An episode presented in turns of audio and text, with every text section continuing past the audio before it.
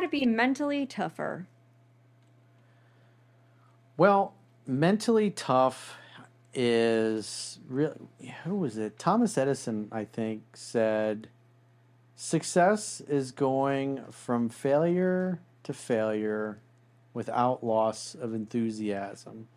So, what really builds a strong mindset is repetition. And in order to achieve the things you want in life, you got to know what you want. What is it that you want in your ultimate life? If you could have it any way you want, your personally, life what are your dreams? What are your goals? What do you really want? And once you know what you want, then you got to know, well, why do you want it?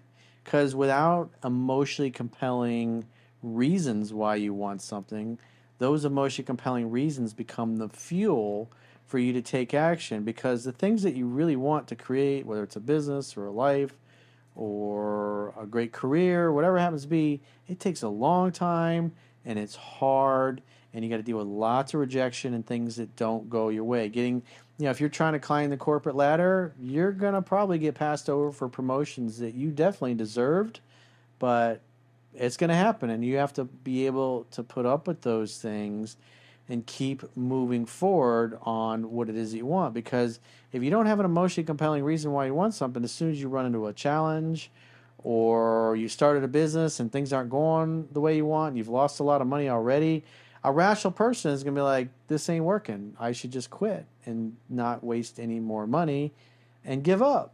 That sounds rational. That sounds reasonable. But when you love it, when you're passionate about it, when you feel like this is what I was put on this earth to do, and even though I failed and I got all this money into it and I still got nothing to show for it, there's got to be a way to make this work. I have to figure out a way to make this work. Inside me, there is a fire burning to make this happen, to make these dreams a reality. And if you know why you want these things, even though rationally you should give up, and people around you are like, yeah, you've been at it for a few years, it still hasn't worked out, you got a lot of money, you're getting older, you gotta be reasonable. And that sounds rational to do. But when you really love it and you really have a passion for it, even though it seems completely insane to keep moving forward, you will keep doing it. It's not the things that happen in life are so bad or the events are so bad. It's how we perceive what's happened. In other words, the meanings that we give things that have gone sideways in life that create the problems for us and trouble us.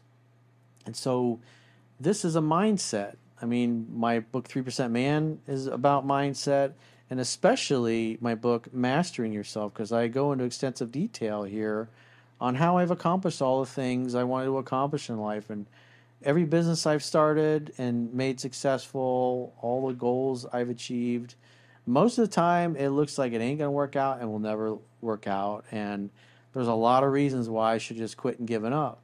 But because I had a fire inside, I had an internal enthusiasm, I had really strong reasons why I wanted something, I emotion compelling reasons why I wanted it. I kept moving forward. And eventually, with enough time, enough repetition, enough making mistakes, but most importantly, learning from your mistakes. And you learn from your mistakes what works, what doesn't work. You refine your approach and you keep trying new things, just like Thomas Edison. Every time he tried something to make the light bulb work and it didn't, he looked at it as I have, I'm one step closer to finding something that will work. What I'm doing is a process of elimination, finding all the things that will not make a light bulb work and eventually I will come across some kind of material that will make it work. And eventually, he and his and his group of scientists did. It seems insane to fail at something ten thousand times. Any rational person would have given up at five thousand failures in a light bulb, or even seven thousand failures. But he's like, "Oh, this is just science. I'll just I'll find all the things that don't work, and eventually, process of elimination. I'm gonna I'm gonna figure it out."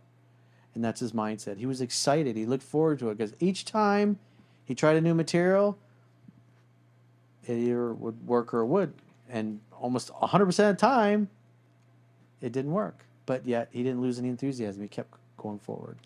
I think also as well, Thomas Edison. I remember reading this online somewhere that when Thomas Edison was a kid, they had expelled him from school, right? And basically, what happened was his mom received a letter and he, she basically like found out what the letter was about and the reason why he got expelled was due to mental deficiencies Mm-hmm. but she lied and like basically when she was reading the letter she's like oh your son's too smart for this school put him somewhere else But in and reality, it this was the opposite. entire time especially when he did his inventions he thought oh man i'm so smart and this and that and then later on as an adult he found out what really was in that letter Mm-hmm. and he's like holy crap there's no way right. and i've done all this Right. so you don't know what a person goes through and it's like this dude apparently had mental deficiencies and look Mm-hmm. we're able to see things because we have lights Yeah. like